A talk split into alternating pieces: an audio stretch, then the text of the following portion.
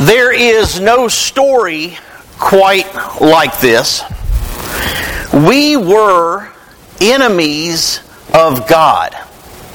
We were dead in our sins, living for ourselves, when God, in His great mercy, made us alive in and through Christ Jesus. Now, there are two parts to this. The first is that Luke 16 part, where we talk about being dead in our sins. The Ephesians 2 part, that we're going to get to a little later, is the alive in Christ portion of this message. And so I invite you to turn with me to Luke 16, where Jesus tells a parable. And some scholars have even debated whether or not this is an actual parable. Because it is, if it is a parable, it's the only parable where Jesus actually gives a name to one of the characters. His name is Lazarus. Not to be confused with the Lazarus that we read about in John chapter 11, the brother of Mary and Martha, whom Jesus would raise from the dead after spending four days in a tomb. Now, this is a different Lazarus. But in Luke 16, verse 19, we read about his story along with a rich man. Luke 16, 19. There was a rich man who was dressed in purple and fine linen and lived in luxury every day. At his gate was laid a beggar named Lazarus, covered with sores and longing to eat what fell from the rich man's table. Even the dogs came and licked his sores. The time came when the beggar died, and the angels carried him to Abraham's side. The rich man also died and was buried. In Hades, where he was in torment, he looked up and saw Abraham far away with Lazarus by his side. So he called to him, Father Abraham, have pity on me and send Lazarus to dip the tip of his finger in water and cool my tongue, because I am in agony in this fire. But Abraham replied, Son, remember that in your lifetime you received good things, while Lazarus received bad things. But now he is comforted here, and you are in agony. And besides all this, between us and you, a great chasm has been set in place, so that those who want to go from here to you cannot, nor can anyone cross over from there to us.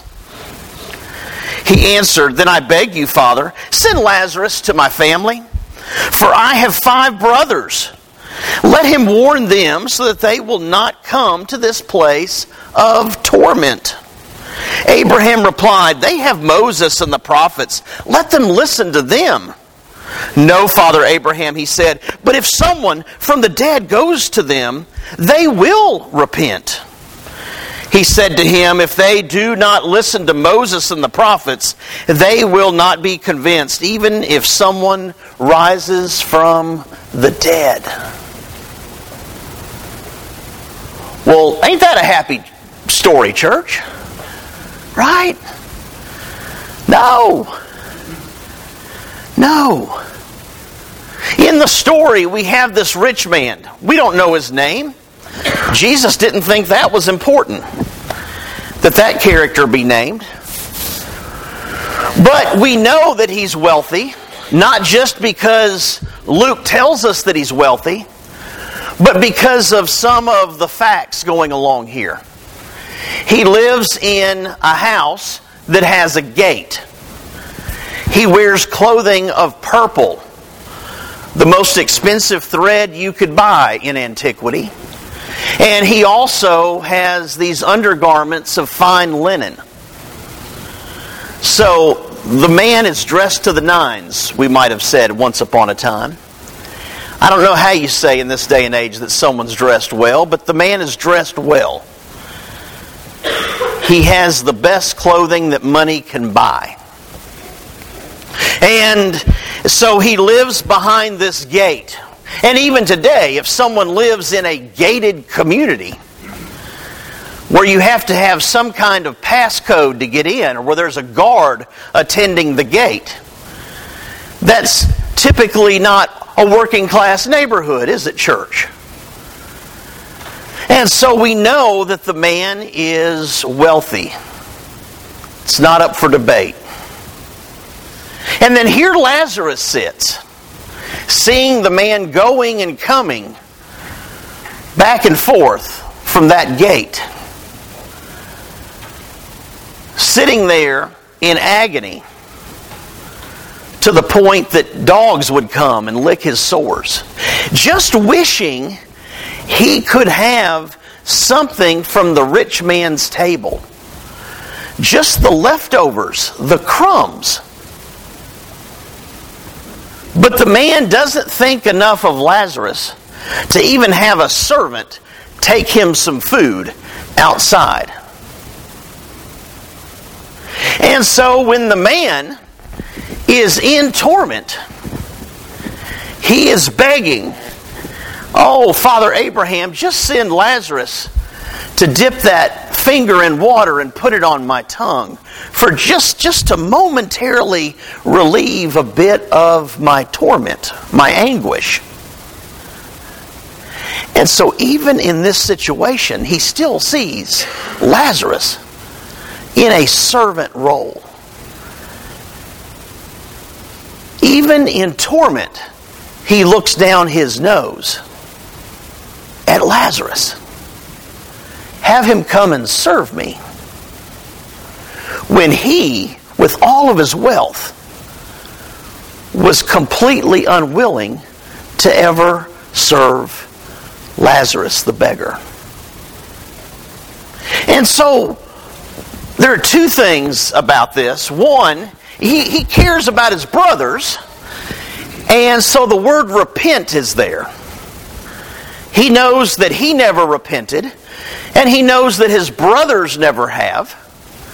And so that is what he desires for them to save them from the anguish that he is currently experiencing. But, church family, it goes beyond that. All of us have heard the message to repent. But how we treat other people matters to God. Now, this isn't a message about salvation by works. No, the Ephesians passage is going to clear that up in no uncertain terms that our salvation is a gift of God, plain and simple. But, church family, let's never forget that if saved people act like saved people, then people like Lazarus are going to experience some degree of love and some degree of care. It's when Christians overlook someone who is in such obvious need that we have to wonder where their heart is. What kind of salvation experience did they truly have if they can be so callous to overlook the needs of someone who is in such obvious, desperate a desperate state. Saved people need to act like saved people. When children of God overlook someone like a Lazarus, we're not doing the Lord's work, church. We're doing the devil's work. Now, the title of this message is Old Scratch Part 3. And for those who are just joining us this morning, haven't been here the last couple of weeks, and not familiar with the term Old Scratch, It is a term that was used some time ago to describe the devil. Now, the origin of that word, well, that gets complicated and it comes from Norse and German and those kinds of things. But, Old Scratch is a name for the devil. And that's what we've been talking about.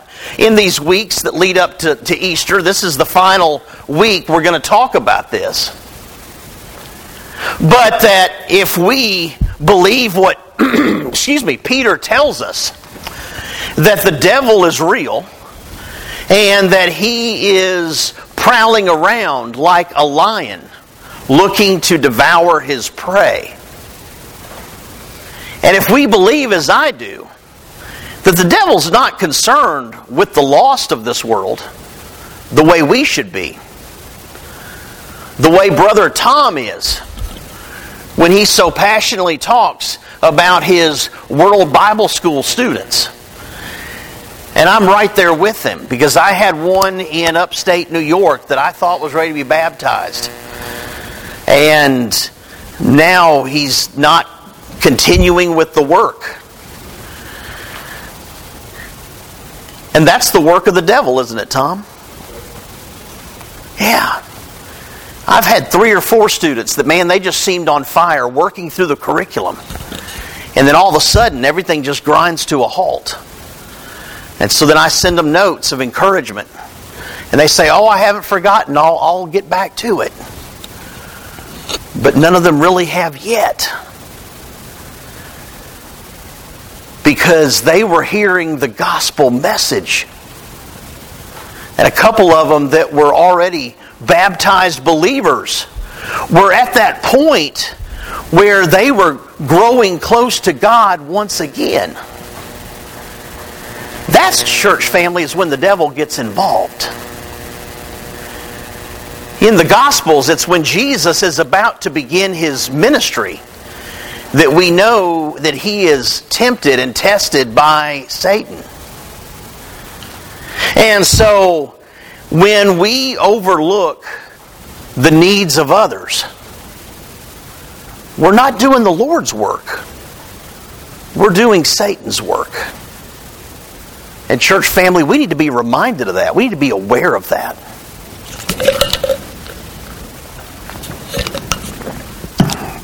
Now, the good news comes, though, in Ephesians chapter 2.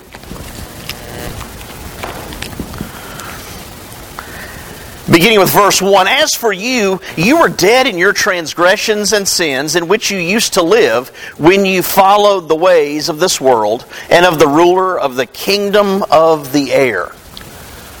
That's a reference to Satan and of the ruler of the kingdom of the air, the Spirit who is now at work in those who are disobedient.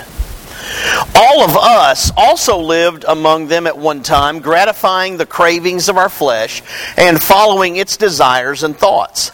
Like the rest, we were by nature deserving of wrath. But because of His great love for us, God, who is rich in mercy, made us alive with Christ, even when we were dead in transgressions. It is by grace you have been saved.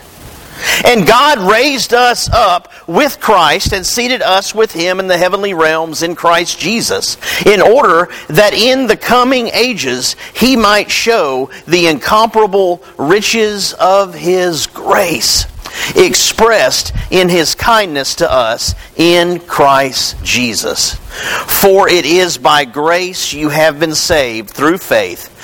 And this is not from yourselves, it is the gift of God. Not by works, so that no one can boast. For we are God's handiwork, created in Christ Jesus to do good works, which God prepared in advance for us to do. Now, church, I read a story recently about a guy who was visiting a foreign country. It was an English speaking country, it was South Africa. and he had an acquaintance there. His first time to visit the country, he was in Cape Town, a very large city.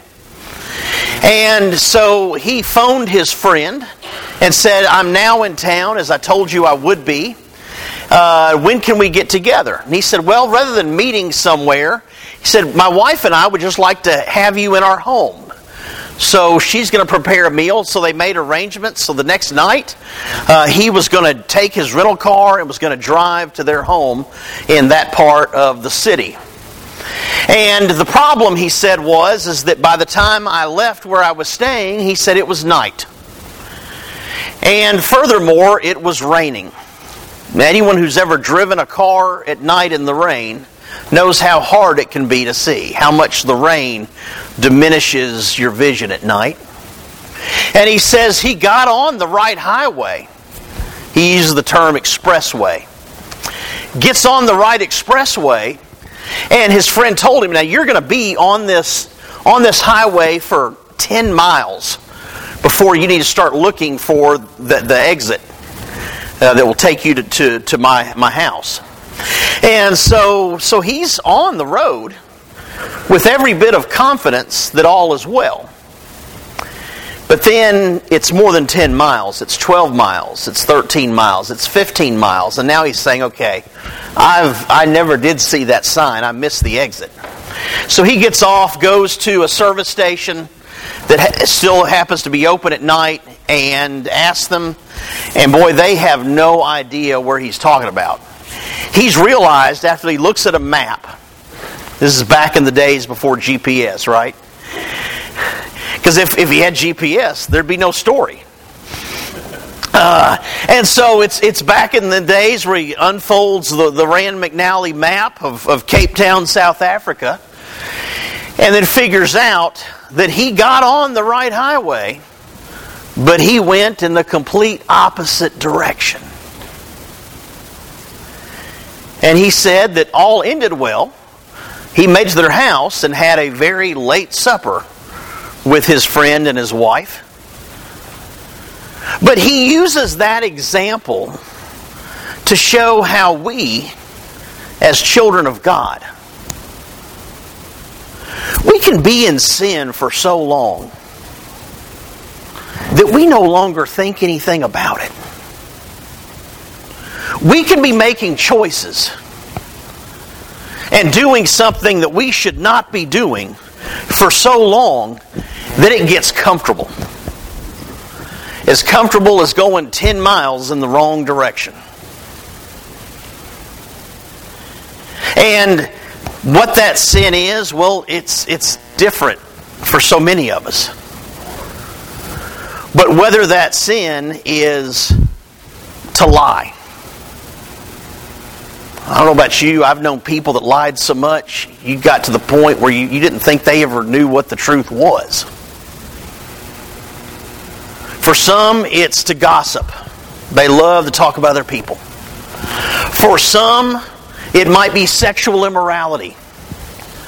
For some, it might be dishonesty. They're going to get ahead at any cost. They will steal people blind even their own family. So, whatever that sin might look like, church, we can be people who just get comfortable in sin. It might be simply overlooking the needs of the people like Lazarus in our own world. And so, what Paul tells us here in Ephesians 2 is man, look at what we once were. We once were dead, but now we're alive. But it's absolutely nothing that we do. It is a grace that comes from God. It is His gift to us. If we only accept that grace, repent of our sins, and are baptized in the name of the Father, the Son, and the Holy Spirit. And then we are made alive. In these weeks that lead up to Easter, it's important for us to know what the people of God are up against. But it's also important for us to remember the triumph that Jesus makes. There is no question that the devil, that old scratch, is God's enemy, that he is God's adversary. But let's not ever make the mistake of thinking he is God's equal. Because, church family, that has never, is not, and will never be the case. That we serve a God who is alive. We have a Savior who conquered death. And, church family, isn't that good news? And so, we need to be people, though, who live like people who are alive in Christ. Not people who live for ourselves. That was the problem with the rich man. That's the problem that Paul describes as he opens the second part or the second chapter of Ephesians. As for you, you were, past tense, dead in your transgressions and sins, in which you used to live when you followed the ways of this world and of the ruler of the kingdom of the air. When you followed the ways of the devil, maybe not even realizing it. But it's the truth, church, that if we're not doing the Lord's work, we're doing the devil's. And so we make conscious decisions every day to do the work of the Lord.